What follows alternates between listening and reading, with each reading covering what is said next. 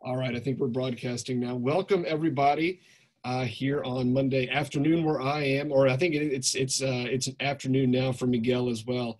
Uh, we have a fantastic webinar today with uh, Miguel de la Torre, who is professor of social ethics and Latinx studies at Iliff School of Theology in Denver. Uh, so thank you, Miguel, for uh, for joining us this afternoon. We were just talking for a couple of minutes about how crazy this week is for for folks that are going to be at AAR in San Diego at the end of the week. So we're we're doubly grateful to have a little bit of your time as everyone's you know sort of trying to plan and cram all their productivity into the beginning of the week before everyone jets off to California and we don't get anything done for a couple of days because we're all talking to each other. So thank you very much for being with us. Uh, Miguel is going to talk with us today um, on his his work and his idea of hopelessness uh, and what that has to do with care of the human spirit and why an idea that seems really negative uh, actually has a lot to offer us today. So, Miguel, I'll turn it over to you. Well, first of all, thank you for inviting me and being part of this. And um, I'm, I'm, happy to talk about hopelessness and why I think that becomes a crucial, um, crucially to embrace as a form of liberative praxis. So, so let me maybe begin by how I started to, to, to wrestle with this idea of hope. Um, I took a group of students to Cuernavaca, Mexico, where we were studying the impact of neoliberal policies um, of the United States and how it's connecting to the poverty in Mexico. And we went to a squatter village. And um, you know, afterwards, that, that evening, as the students were beginning to unpack what we experienced, one of my um, students said, You know, I know it's miserable the way these people live, but when I looked at the little girls, I saw the hope in their eye. And, and at that point, I think I had an epistemological meltdown because what I basically said was, I'm not quite sure what you saw in her eyes, but in a couple of years, she's going to be turning tricks to put food on, on, on the table. There is no hope for her. There is no hope for her children. There may be no hope for her grandchildren she and her life is stuck in this economic poverty for generations to come. And to impose hope on her basically frees us of our, our responsibility to her. So that really began for me a long journey on, on, on, on, hope and embracing hopelessness. Mm-hmm. And, and there's a, um, maybe I should quickly now look at it a little bit philosophically, and then I'll go into the ethical, practical part of it. Uh, somebody like like Moltmann, for example, Johann Moltmann writes the theology of hope, and his whole premise is that because history is dialectically moving in an upward progressive manner, because we're moving towards a salvation at the end of history. Um, no matter how bad things are, we can always rely on God's promises to keep God's promises. And that's why we could have hope. However, um, unfortunately, I think I drank the Foucault Kool Aid, which means that um, I don't believe history is linear, nor do I believe history is connected as far as time is connected, moving us to something upward and progressively once you reject that, once you reject the dialectical movement of history, then the end time could be anything. It could be great or it could be horrific. Um, basically, what happens is we look back at moments of time and we arbitrarily pick certain moments and we string them together so that we could justify what we want to do tomorrow. And this gives us this sense of a movement of history. But anyone can pick different moment of times and come up with a very different thing that we should be doing for tomorrow. So history is in that respect a construct. It's something we create today to justify what we want to do tomorrow by using what was what happened yesterday. Now, if all that is true, then this concept of hope is nothing but a faith statement imposed on the uncertainty of tomorrow so that we can feel at peace today. What I am discovering is that for the least among the least, that there is no certainty for tomorrow. Mm-hmm. And if we're going to share the space of the most oppressed and be in radical solidarity with them, we can't show up imposing a Eurocentric privileged hope upon them and thus dismissing that death might be the only thing waiting for them tomorrow. And, and what I found then is that hope becomes, in this respect, a very middle class privilege. In other words, as long as I have enough money coming in from my job, and I live in a location in where my kids can go to college, no matter what, how poor I might be, then I can have hope. Mm-hmm. But when those things aren't available, what do you do? How do you respond? I'm reminded when I went to Auschwitz, the sign over the gate said, Work will set you free. And anyone who's been there remembers that, that, that, that sign. And here's the hope that if I work hard, if I keep my head down, if I don't make waves, then I might survive. So, in this way, hope domesticates me not to rebel against oppression because I may have something to lose if I rebel.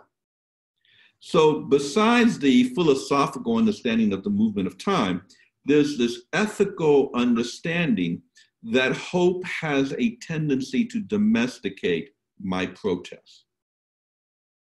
But when I have nothing to lose, when tomorrow is as, you know, it could bring death just as relatively as it could bring life, that's when I become the most radical. When I'm already, when I know that death is already what's waiting for me, that's when I will do whatever it takes to survive and, and I'm trying to do is get those who live in the in, in the shadows, who live in, in that moment, uh, like with Job sitting in the dust, to, to get to that point so that we can begin to implement a radical praxis that might be able to bring up new opportunities. So, what do I do with this hopelessness? We have developed a society where I have to go to the police department to get a permit from the police department to protest the police department for police brutality. We have domesticated protests. Yes. so that we can go and carry a sign and march and feel good about ourselves, but at the end, nothing changes. I mean, put, put it this way um, um, we're the only society that you can drive to a march. and you have to think of the privilege of being able to drive so you can march. And, and that's and, and, and that's where we, we are right now. And, and what I'm trying to do with this hopelessness is to debunk all that. What I'm trying to say is that when we stand um, in the presence of global neo- neoliberalism, where the structures are designed to kill, literally kill, a vast majority of the world's population. To play by the rules becomes a reinforcement of the oppression people are already experiencing. So, what I've begun to develop as a response to the hopelessness is what I've been calling an ethics para joder. Now, for those who don't know the language of the angels yet, let me translate what joder means.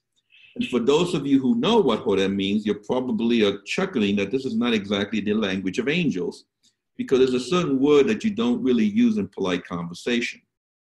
To joder is similar to the English four-letter word that begins with F and ends with K.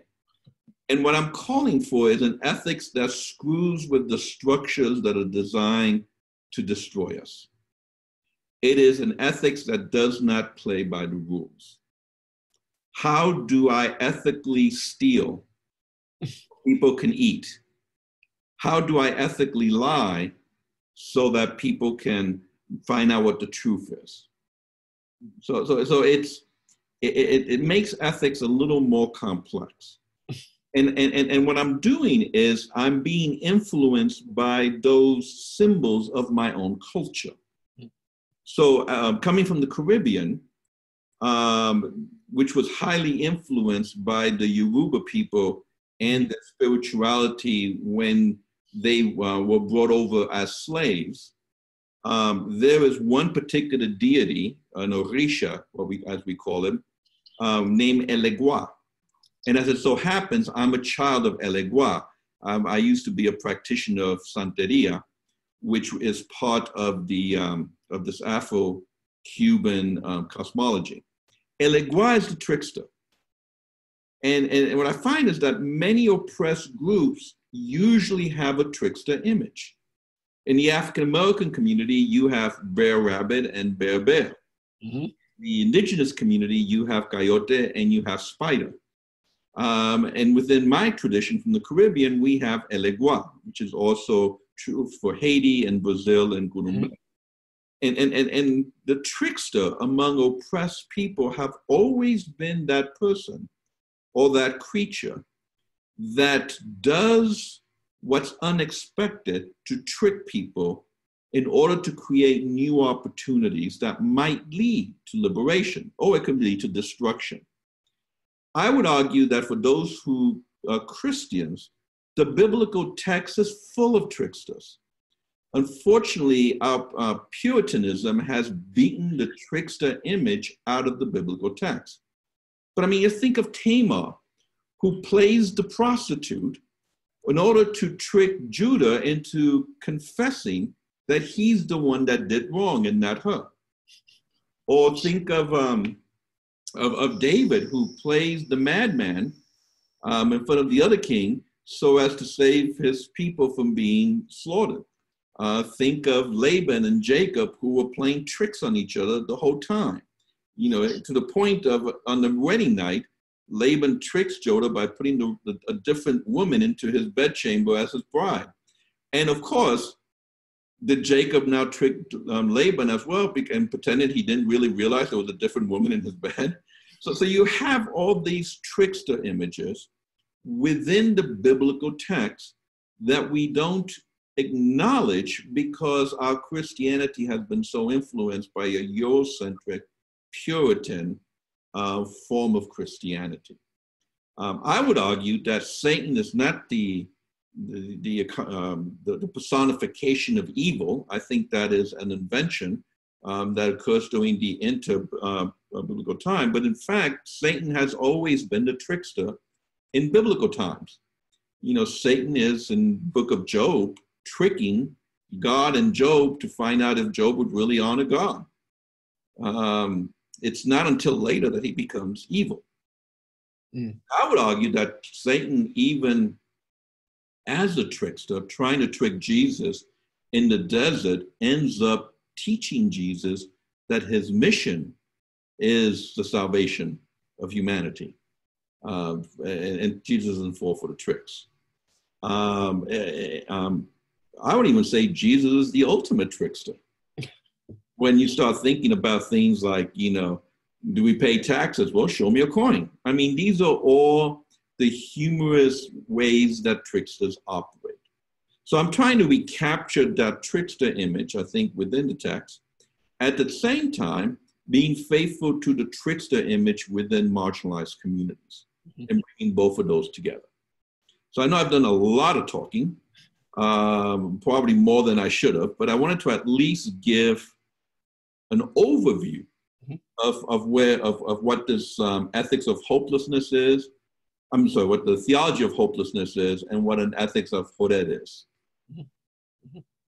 There's this great question that someone already asked, and I, I think it will sort of get to the, the ramifications of applying this idea in various settings.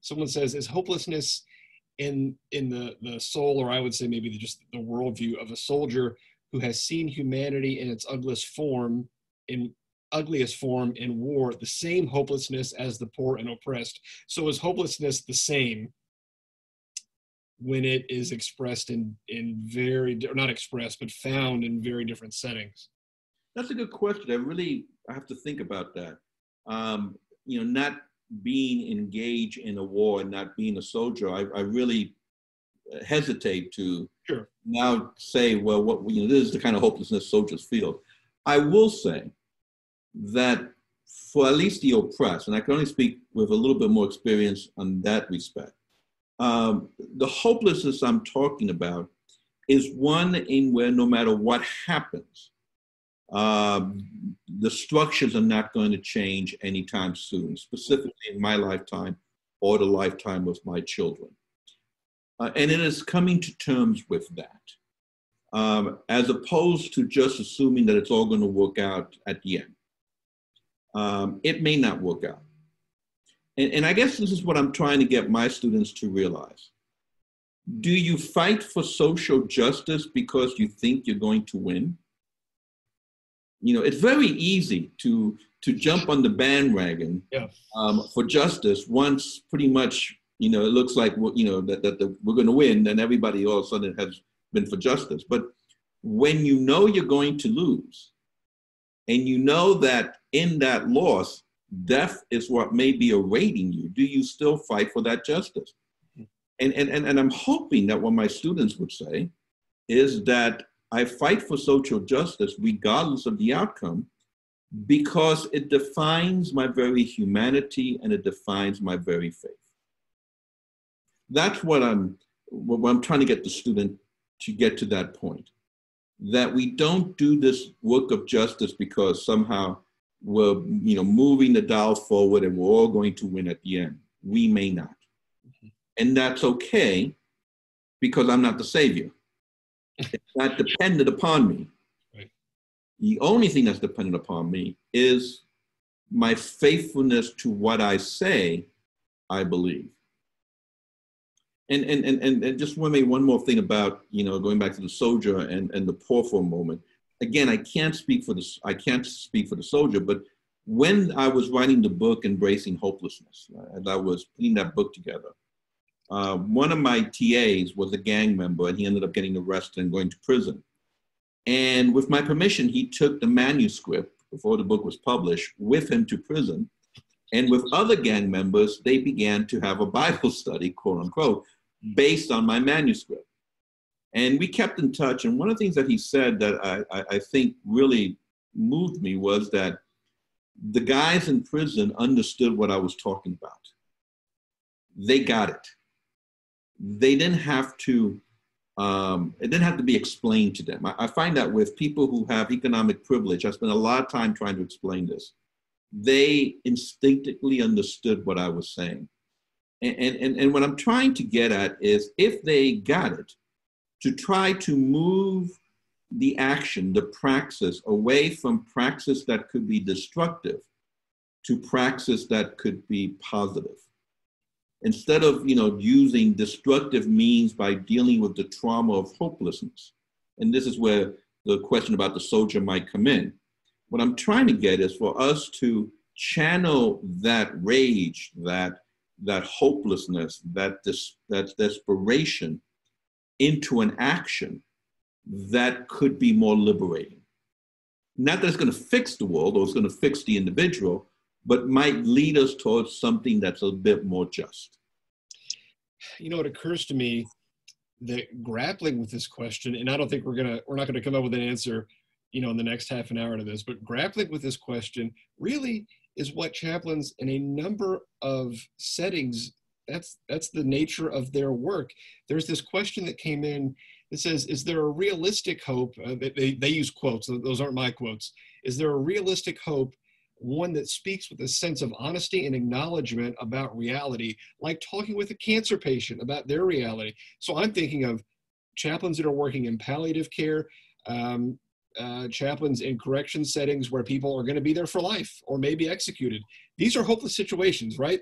nothing is going to change. Right. Um, and in a sense, it's almost even worse than a social justice setting because nothing can be done, not even radically. There right. is no radical action I can take if I'm dying of cancer. I'm going to die of cancer. Right. There is no hope. What does the chaplain do in that situation? Um, you know, there's no ready-made answer, but I think that grappling with this question of hopelessness is what makes a chaplain a good chaplain. And I, and I think you're absolutely right. Not that I think last year I spoke at a chaplaincy gathering, um, and, and, these, and this particular issue came up in the conversations of you know we're chaplains. You know what do we do? I think the worst thing we can do. I'm not, I'm not a chaplain, so I'm speaking outside of my lane here. I think the worst thing the chaplain can ever do is provide hope when there is no hope. Right. Uh, I think that's lying. I, I really do. And I think all it may do is save the chaplain the uncomfortable position of having to deal with reality. Yeah. Uh, quite frankly. Secondly, I think that the person who's dying of cancer probably knows they're dying of cancer. yes. You know. So so so to provide any type of hope in that situation, I think does that person a disservice. Right. Um, it's uh, somebody once says it's, it's easy to be brave from a safe distance. I, you know, I, I don't have cancer, but if I was dying from cancer, I would like to know I'm dying. I would like to be able to have time to make the necessary arrangements and have closure to my life. Um, and I think here's where a chaplain can be so crucial, right? helping me move from a, a moment of desperation and despair to a moment of embracing and even being able to to to to to um, to, to find closure and, and and to do some some good before you know I go on because after all we're all going to die anyway you know at one point or another so it doesn't make sense to me.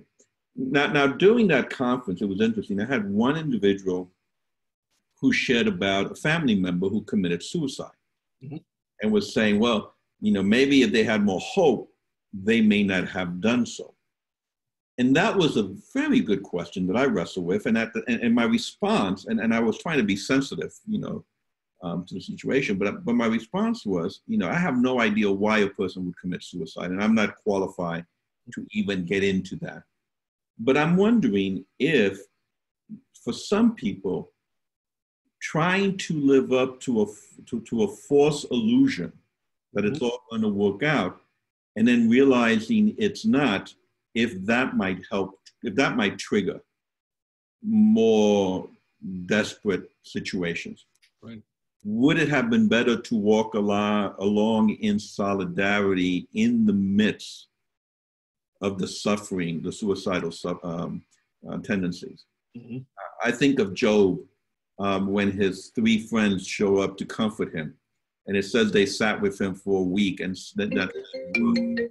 and the problem occurred when they opened their mouth and started talking, then God got upset with them. and, maybe the problem is in the midst of the hopelessness, not to try to find answers, but just to be in solidarity and and and and and reflect what the person's feeling. If they want to talk about the hopeless situation, engage that conversation. And, and don't get me wrong, I, am a you know I was one of the things I do. My father will be doing it this week is I go into the desert and I leave food and water mm-hmm. on the migrant trails. And I remember once I came across one person who started telling me that, you know, he was walking the migrant trail and the Virgin Mary, uh, you know, La Virgen de Guadalupe appeared to him and, and, and guided him to where the water was. And, and he never lost hope because, the, you know, the Virgin saved him. Now, at that moment, I didn't go into a conversation about hopelessness and embracing hopelessness. Instead, I said, you know, praise the Virgin, you know, hallelujah, you know, this is great. I reflected where he was and what he needed to hear. Right. But uh, internally, I was thinking, well, yeah, every four days, five brown bodies perish in the desert. Where the hell was the virgin for them?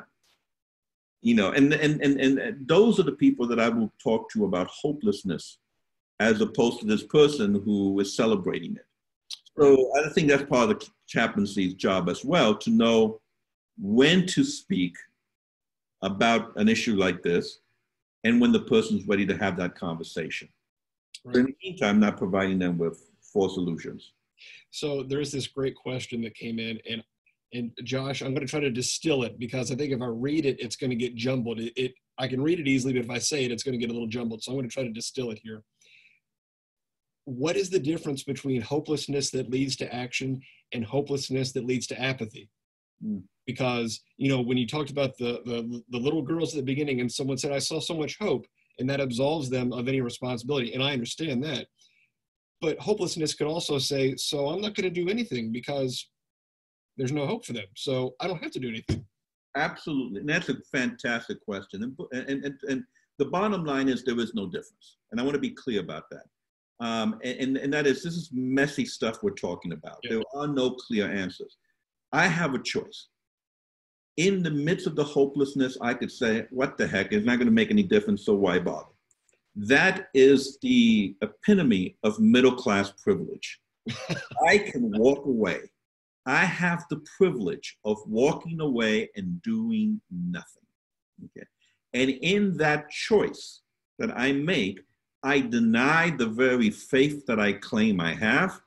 And I, just as importantly, I deny my very humanity for not being able to stand in solidarity with those who are suffering.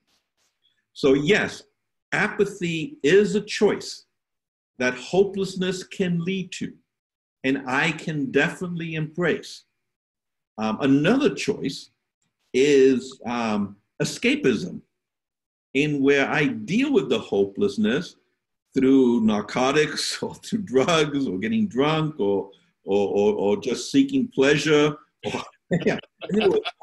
find a diversion to the hopelessness and also not, and again, that's another privilege that, you know, that, that, that I can engage in.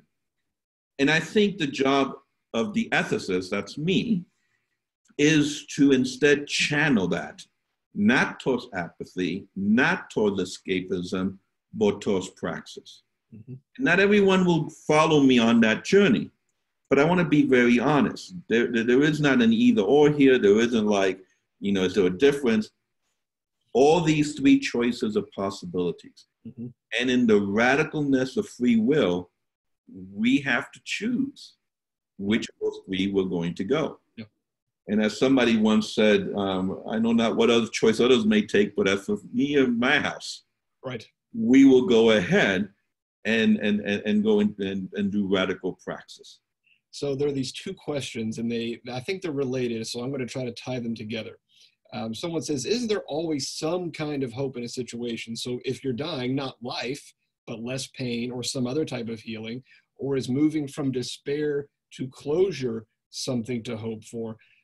My sort of way of tying those together is is by acknowledging hopelessness and acting as a result are you moving into hope by doing that? And i feel like i feel like we're saying these words so often that now they're starting to sound strange you know when you start to repeat things. But as soon as i start doing something have i not created hope for something even if it's not you know a better life for those little girls, but for them to know that someone acknowledges their humanity and is at least trying to do something. So, so I guess the question is Am I playing the trickster and truly providing hope by saying that it's hopeless? uh, and, and, that's a good question because, again, if I'm, if I'm embracing the trickster image, that might be part of what I'm doing. But, but I want to be careful in, in how I respond and, and, let, and let me just go a little bit around the corner before I get to the main question. You mentioned despair, and, and I want to be clear. It is Moltmann who says that the opposite of hope is despair. I disagree with him. I think he's absolutely wrong. The opposite of hope is desperation, and there's a difference there. Despair means I roll up in the fetus position and gnash, gnash my teeth, teeth and weep desperation is what people feel in uh, south of the border where they have no choice but to cross a desert knowing they may die. But if they don't cross that desert, they'll die where they are. And desperation propels us to radical action. Now, if I understand that desperation um, in that way as opposed to despair, yes, it may lead to something good and, and it goes back to what I was saying about history. We don't know what tomorrow is going to bring. It could be good. It could be horrible. We can we could be entering into a fascist state, political state that's going to unleash a new genocide. or we can be entering into a new enlightened period in where we take care of the very least of these through our society. Those are obviously good options. I mean, well, one's good, one's bad.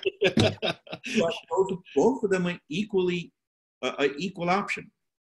Now, the praxis that I'm engaged in, the social action that I engage in, the, the, the, the justice building that I'm trying to do, I am hopeless. I think more than likely we're going to move towards something worse. I think human nature, history, um, and what I'm seeing going on leads me to believe that it's going to be more profitable to a certain segment of the population to move towards a worse social order. But maybe the actions that I'm doing and you're doing and other people might doing might move the needle in a different direction. If it does, hallelujah, great. Like the guy who found water in the desert, you know, praise the Virgin. But I'm not going to base my future on that hope because chances are it won't happen. So I don't want to, yeah, so, so the person who's dying, yes, maybe the, the, the cancer will go into remission and they get another 50, 15 years. Fantastic. I will praise that. But at the same time, there's nothing wrong with also dealing with that it may not. And preparing for that as well. So I think what, ta- what I'm talking about is a radical honesty of not being able to predict the future and not knowing what the future will bring. There, I think I can't see the name. It's it's a little cut off here, but this is a great, uh, a great reminder. This person says, "I notice that when I or others push towards hope, uh, with people that they are working with as chaplains, it comes from a place of discomfort.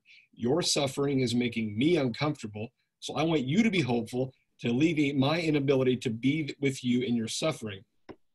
So it occurs to me that if a chaplain is able to enter into that hopelessness, sorry, my lights are turning off here. Um, if a chaplain is able to enter into that hopelessness, um, it is it is a way of suffering with the person that they're with of, of just sort of you know taking on this this really terrible discomfort but but that also to me and again i'm like you i'm not a chaplain so we're driving all over the road here. It's not that we're not in our lanes we're just you know we're going nuts here. Um, but that seems to violate one of the core principles of being a chaplain which is to not make the encounter about you. Um, so this is a very fine line to, to, to balance here of, of making sure this person knows I am entering into this discomfort with you without saying as much. Um, how do you acknowledge hopelessness uh, without making it about the chaplain? I don't know. no, I, I think the person who wrote that question is absolutely right. It's not about you and how uncomfortable you feel it's it's really about radical solidarity with the person at the point the person is and, and, again i'm not a chaplain but i do have children and, and adult children and once in a while my kids call me with a major problem you know, they, they can't find a, a, job or you know they're having difficulty with a relationship and because i love them so dearly and i don't want to see them suffer and, and their suffering is making me feel horrible because i love them so much my tendency to say oh don't worry it's all going to work out You'll find a job in no time. You're very talented. Don't worry about it. Yeah. When what I should probably be saying is, no, we have, you know, we baby boomers have screwed up this economy, and neoliberalism has created an untenable position for a lot of millennials in, in this generation. So first of all, I need to apologize for that. And how do we start figuring out what happens if you don't get that job? Right you know, how do we start thinking about surviving in the mid? No, no, keep sending out application. We're gonna, we're gonna, you know, wish for the best, and you do get the job, and and, and it's all gonna work, and it's gonna work out.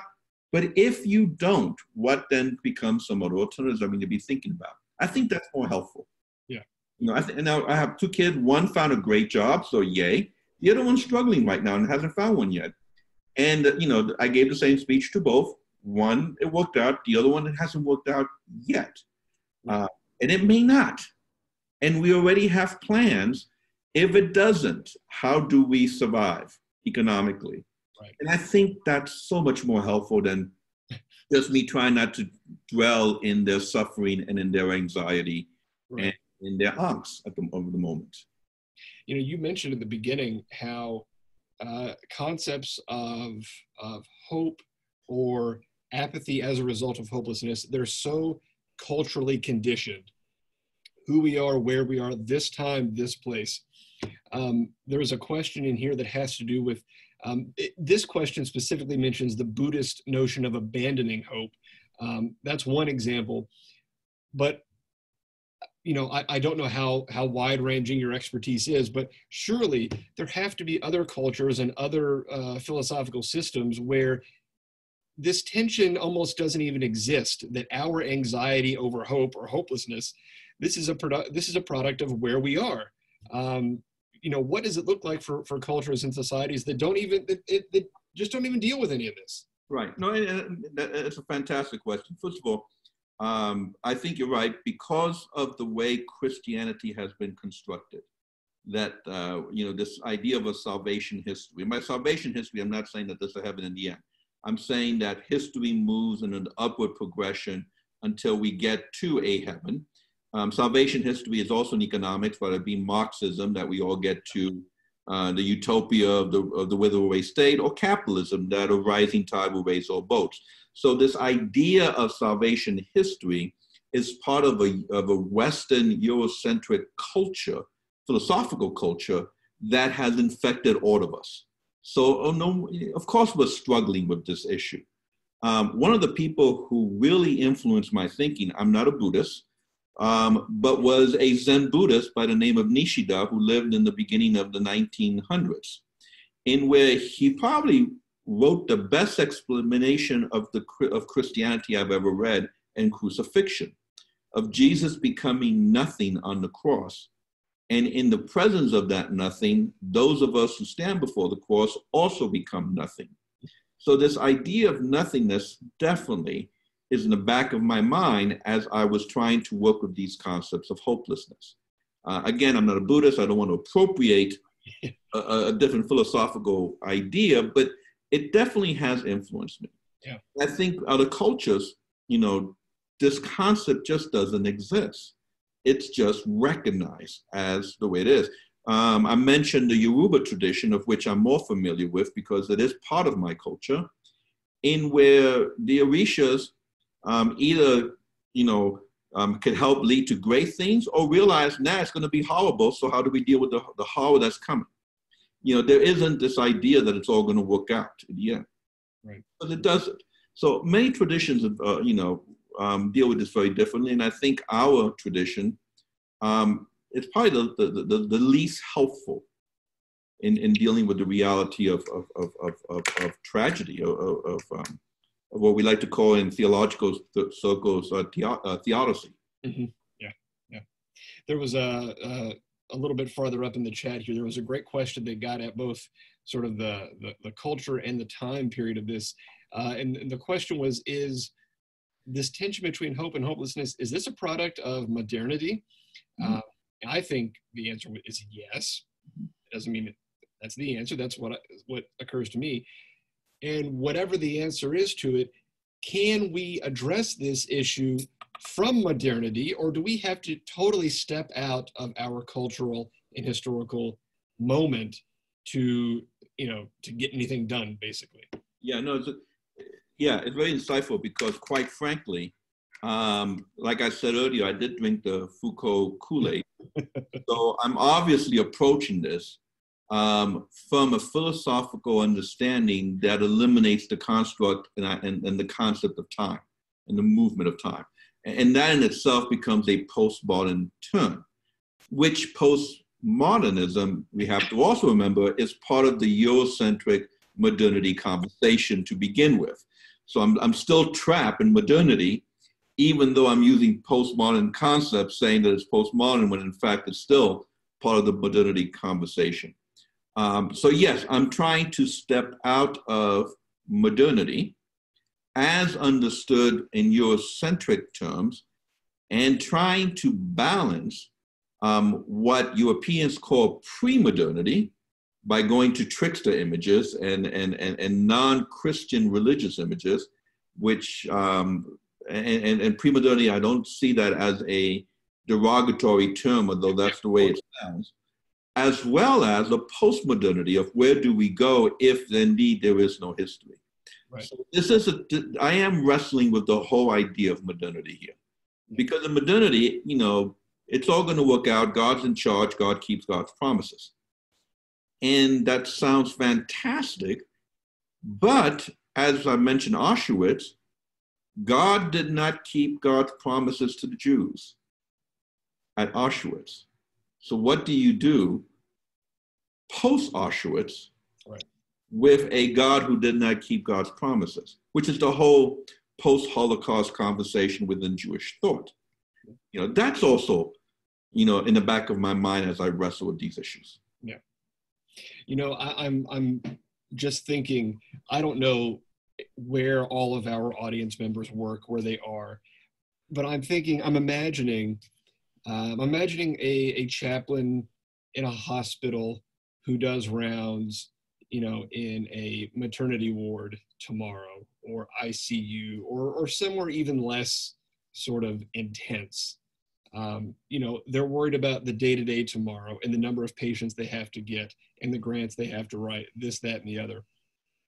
What are some resources that chaplains can use to sort of uh, better acquaint themselves with this. If they want to if they want to sort of dive into this a little bit more deeply um, you know what what should they be what should they be looking at? I mean um, I don't know if you have a, a, syllabus that you could share with us or just you know make a couple of recommendations, but something because I think this is one of those really big ideas that could have great implications in day-to-day work, but it doesn't necessarily recommend itself right off the bat for here's how you can put this to use tomorrow.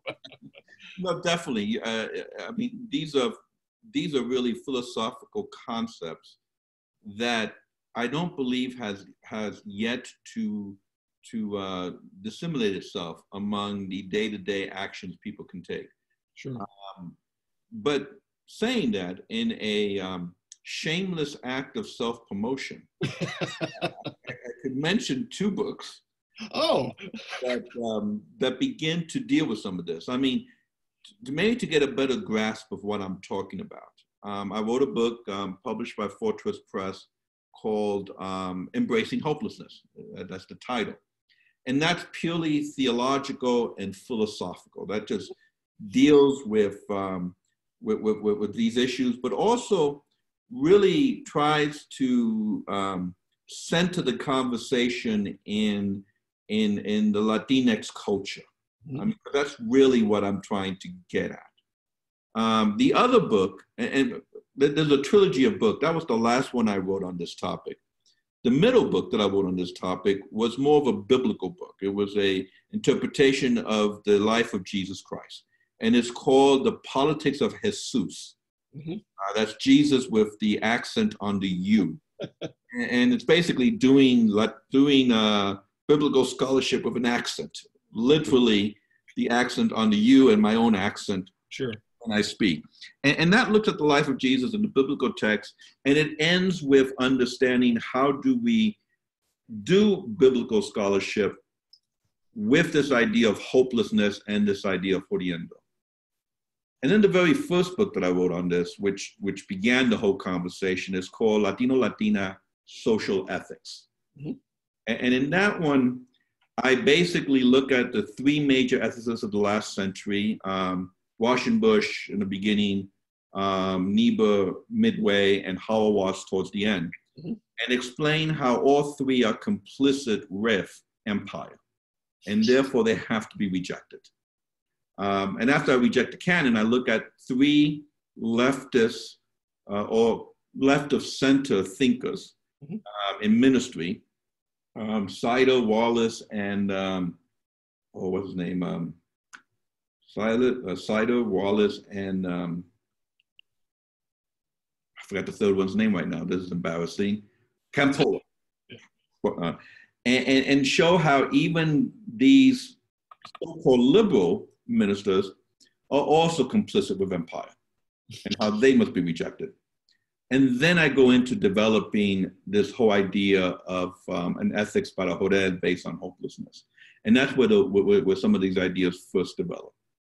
So there's a trilogy of books, um, um, literally, in where um, I expand this concept first um, um, ethically, second biblically, and then the last one philosophically.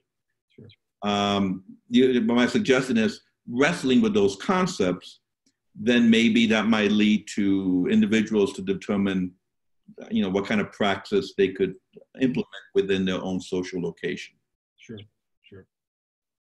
Well i'm i'm conscious of the time and i'm watching i'm watching the uh, the participation list. I'm thinking people are are having to get back to work as as people are sort of uh, trickling out. So um, i will just say thank you again for your time this has been uh, this has been absolutely fantastic and you know you're right these are really deep intense philosophical thoughts that we're grasping uh, and grappling with. So I think that we're all going to have to take some time to um, take some time to kind of bring this all together and figure out how we can put this to use in, on a on a day to day basis. Uh, since you know that's that's where chaplaincy actually makes a difference is in the one on one interaction. So there's a lot to chew on here, and I know that everyone's going to be doing that over the next couple of uh, weeks and months. Thank you all for being here. Um, I think we pretty much addressed most of the questions.